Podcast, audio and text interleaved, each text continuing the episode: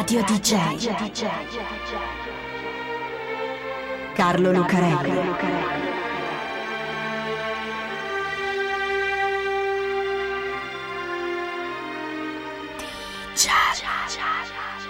Carlo Lucarelli presenta Di Giallo, il radiodramma di Radio DJ.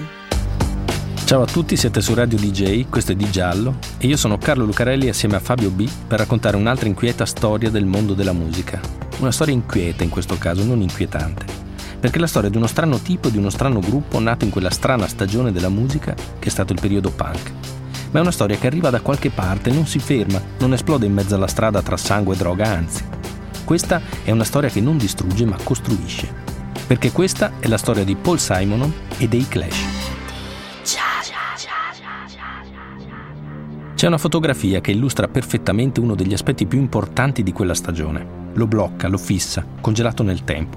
E anche se è una foto del 1979, quando quella stagione ormai matura e si sta avviando a passare, non importa, perché è esattamente quello. Lo scatto di una fotografa inglese che si chiama Penny Smith una fotografa di musica che ha ripreso i concerti dal vivo e i ritratti di musicisti per un sacco di tempo, dai primi Led Zeppelin fino agli Oasis. Il 21 settembre del 1979 Penny è sul palco del Palladium di New York a seguire uno dei concerti della tournée americana dei Clash, quando il bassista Paul Simon, alla fine di un brano, prende il suo basso Fender Precision numero 6 per la tastiera e lo fracassa sul palco, a gambe larghe, tutto piegato in avanti. E lo picchia così forte che per la botta gli si blocca l'orologio, fisso sulle 21.30.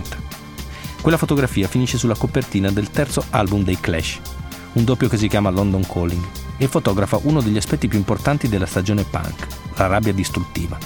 Paul Simonon è un tipo arrabbiato, un duro sicuramente. Il giovane Paul nasce da un impiegato dell'amministrazione civile britannica e da una libraia, una piccola tranquilla famiglia borghese ma stanno a Brixton, uno dei quartieri popolari più multietnici e più caldi di Londra.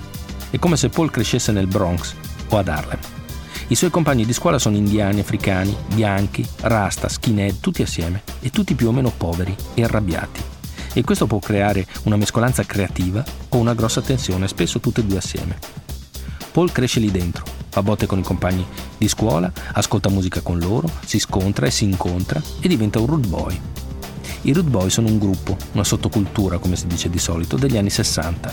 Musica giamaicana, reggae, ska e rocksteady e uno stile estetico che imita quello dei gangster inglesi e americani. Camicie strette, calzoni sta press con la riga, stretti sulle gambe, bretelle, il cappello pork paillette dei jazzisti, quello con la tesa stretta, calcato sulla fronte. Il rude boy, come dice la parola, è un rude, un duro, frequenta il pub e non si tira indietro nelle risse. Va allo stadio ed è un hooligan, un ultra della sua squadra e spesso passa di là e diventa uno skinhead. Paul è un rude boy e uno skin, anche se allora gli skinhead non erano necessariamente di destra, anzi, di solito erano politici o addirittura red, di sinistra, come Paul. Alto, magro, tosto, i capelli biondi tagliati corti, Paul non è soltanto un rude boy o uno skinhead, Paul è un artista. È stato un anno a Siena con i suoi e lì ha incontrato l'arte, la pittura soprattutto. Eccolo qua. Paul, rude boy che vuole andare a studiare arte al college e fare il pittore. E magari sarebbe quella la sua strada, se non succedesse qualcosa. Se il rude boy dall'animo artistico non incontrasse un tipo che si chiama Mick Jones. Mick Jones vive anche lui a Brixton, nel sud di Londra, e conosce Paul. Mick sta raccogliendo musicisti per un gruppo che sta mettendo su assieme ad un tizio che si chiama Bernie Rhodes e che fa il produttore di gruppi musicali. Paul accompagna un amico al provino per il gruppo e Rhodes lo nota. Così alto, con quell'atteggiamento da duro, sarebbe perfetto per il gruppo. Il problema è che Paul non sa suonare niente, non ci ha mai neanche pensato. Beh, provare non costa e quindi Mick e Bernie Rhodes lo mettono alla chitarra e lo fanno suonare per un po'. Mick gli dà qualche lezione ma niente, non ci riesce e neanche gli piace. C'era un detto nei gruppi di base di una volta, quando si formavano così spontaneamente. Chi non sa suonare niente, suona il basso e chi non sa suonare neanche quello canta. In un certo senso è vero, anche se suonare il basso non è così facile come sembra, anzi, non lo è per niente. E per andare avanti devi averci passione, talento e tecnica, come in tutto. E come succederà a Paul Simon, che così, per caso, scopre qual è la sua vera vocazione e diventa un grande bassista. Ma questo dopo. Perché con il gruppo che mette su assieme a Mick Jones tutto questo non succede. Si fanno chiamare London SS e diventeranno una leggenda, un mito della prima stagione punk. Ma anche questo dopo, perché nel loro unico anno di vita i London SS non fanno mai un concerto dal vivo e producono soltanto un demo tape. Non uno di quei CD quasi professionali che si fanno adesso, un demo tape, una cassetta, registrata alla meglio in uno studio di registrazione da poco. Ce ne sarebbe abbastanza da tornarsene a fare il rude boy con aspirazioni artistiche, il pittore diplomato ispirato dall'arte del Rinascimento toscano. Se non fosse che già il 1976 e sta succedendo qualcosa nella musica a Londra, qualcosa che porterà fino a quella fotografia, Paul che spacca il suo basso per terra con una rabbia che fa storia. Lo dimostra il nome scelto per il gruppo, London SS, SS come l'SS di Hitler. Ma il nazismo non c'entra niente, Paul e Mick non sono di destra, tutt'altro. L'hanno scelto perché quell'SS fa trasgressione, fa anarchia. È come quando Sid Vicious si metterà la maglietta con la svastica sopra. È perché sono inglesi.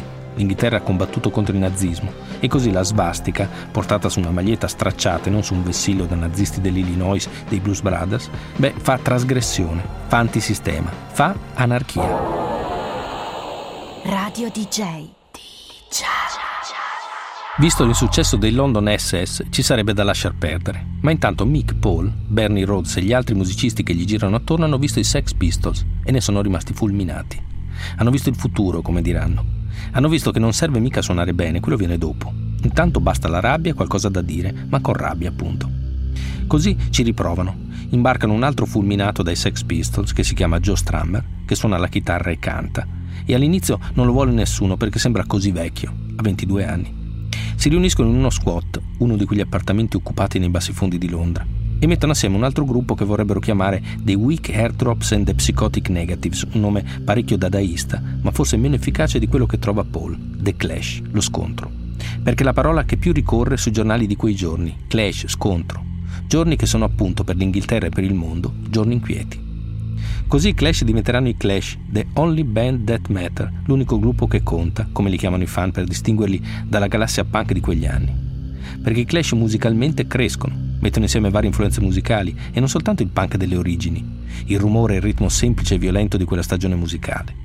Loro vengono da Brixton, dalla mescolanza esplosiva delle culture e nella loro musica entra il rock and roll, entrano il reggae, lo ska e poi anche il dub e anche l'hip hop si evolvono dal gruppo spalla dei Sex Pistols che debutta nel luglio del 76 al Black Swan di Sheffield e si capisce da subito che in loro c'è qualcosa. Perché quando il punk diventa un fenomeno di moda che fa vendere un sacco di dischi in tutto il mondo e le case discografiche mainstream si guardano attorno per vedere su chi puntare, la CBS vede questi tizi ancora alle prime armi e investe su di loro mettendoli sotto contratto per 100.000 sterline. 100.000 sterline per un gruppo punk sono una cifra scandalosa. E non perché siano tantissimi soldi, lo sono, ma non così tanti, ma proprio perché il gruppo è un gruppo punk. C'è un giornalista musicale che si chiama Mark Perry e che scrive su una fanzine punk di quegli anni che si chiama Sniffing Glue, sniffando colla, che in effetti fa molto punk. Perry dice che il punk è morto quando i Clash hanno firmato per la CBS, vendendosi ad una major, insomma, al sistema, per un sacco di soldi. Fa parte delle contraddizioni del punk e anche di un gruppo come i Clash, che si difendono dicendo che intanto non sono così tanti soldi e poi che sì, sono 100.000 sterline, ma le spese sono a carico loro, gli strumenti, gli spostamenti, insomma, da ingenui punk si sono fatti fregare.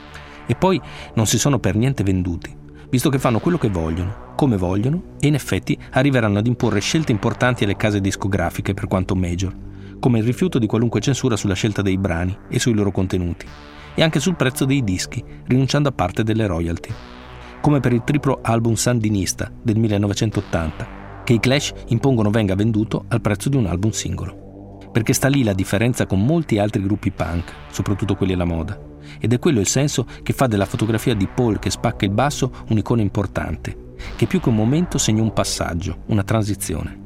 Perché i Clash sono uno dei gruppi più impegnati e più politici di quegli anni conscious, come si dice per il rap e per l'hip hop, quando invece di cantare solo sparatorie da gangster o tette e culi esprime anche la rabbia e la frustrazione dei neri del ghetto. Ecco, i Clash sono il gruppo più conscious del punk inglese e di quello che viene dopo. L'anarchia va bene, ma intesa in senso costruttivo e non soltanto distruttivo e nichilista. Anche se l'inquietudine e l'ambiguità tipiche del punk rimangono. Uno dei loro album si chiama Sandinista e nelle loro canzoni, con la loro attività, i Clash simpatizzano spesso con i vari movimenti di liberazione popolari e di sinistra. Ma succede anche che nel 1978, ad un concerto di Rock Against Racism, il rock contro il razzismo, Joe Strummer indossa una maglietta con sopra scritto Brigate Rosse, che sarebbero le Brigate Rosse. E questa è un'altra storia. Politica e impegno, rifiuto del fascismo e del nichilismo. Paul Simonon resta comunque il rude boy di una volta. Quello che dopo il primo concerto dei Clash allo Sheffield va a sentire i Ramones al Dingwalls a Camden Town, un altro dei locali storici del punk. Litiga con J.J. Barnell, il bassista degli Stranglers, che diventerà un altro dei grandi gruppi di quella stagione, oltre, e si becca un calcio in faccia da Barnell, che è un altro tipaccio, esperto di arti marziali e un Hells Angels. Oppure che si fa arrestare assieme a Strammer per essersi messo a sparare ai piccioni di Camden Town, con una pistola d'aria compressa, mentre anche gli altri non scherzano, finiscono dentro per vandalismo oppure hanno problemi di droga, come il batterista Topper Heddon. Punk, insomma. Conscious, politici, impegnati, ma sempre un po' punk e un po' rude boy. Poi il tempo passa e le cose finiscono.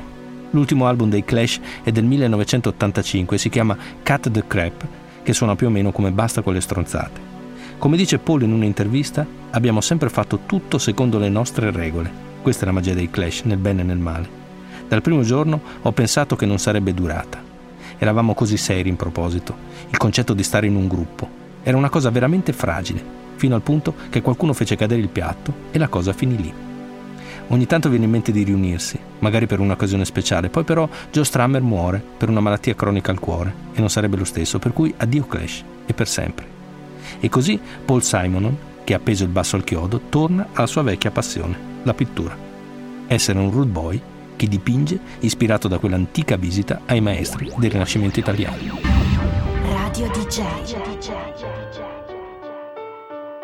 Carlo Lucarelli DJ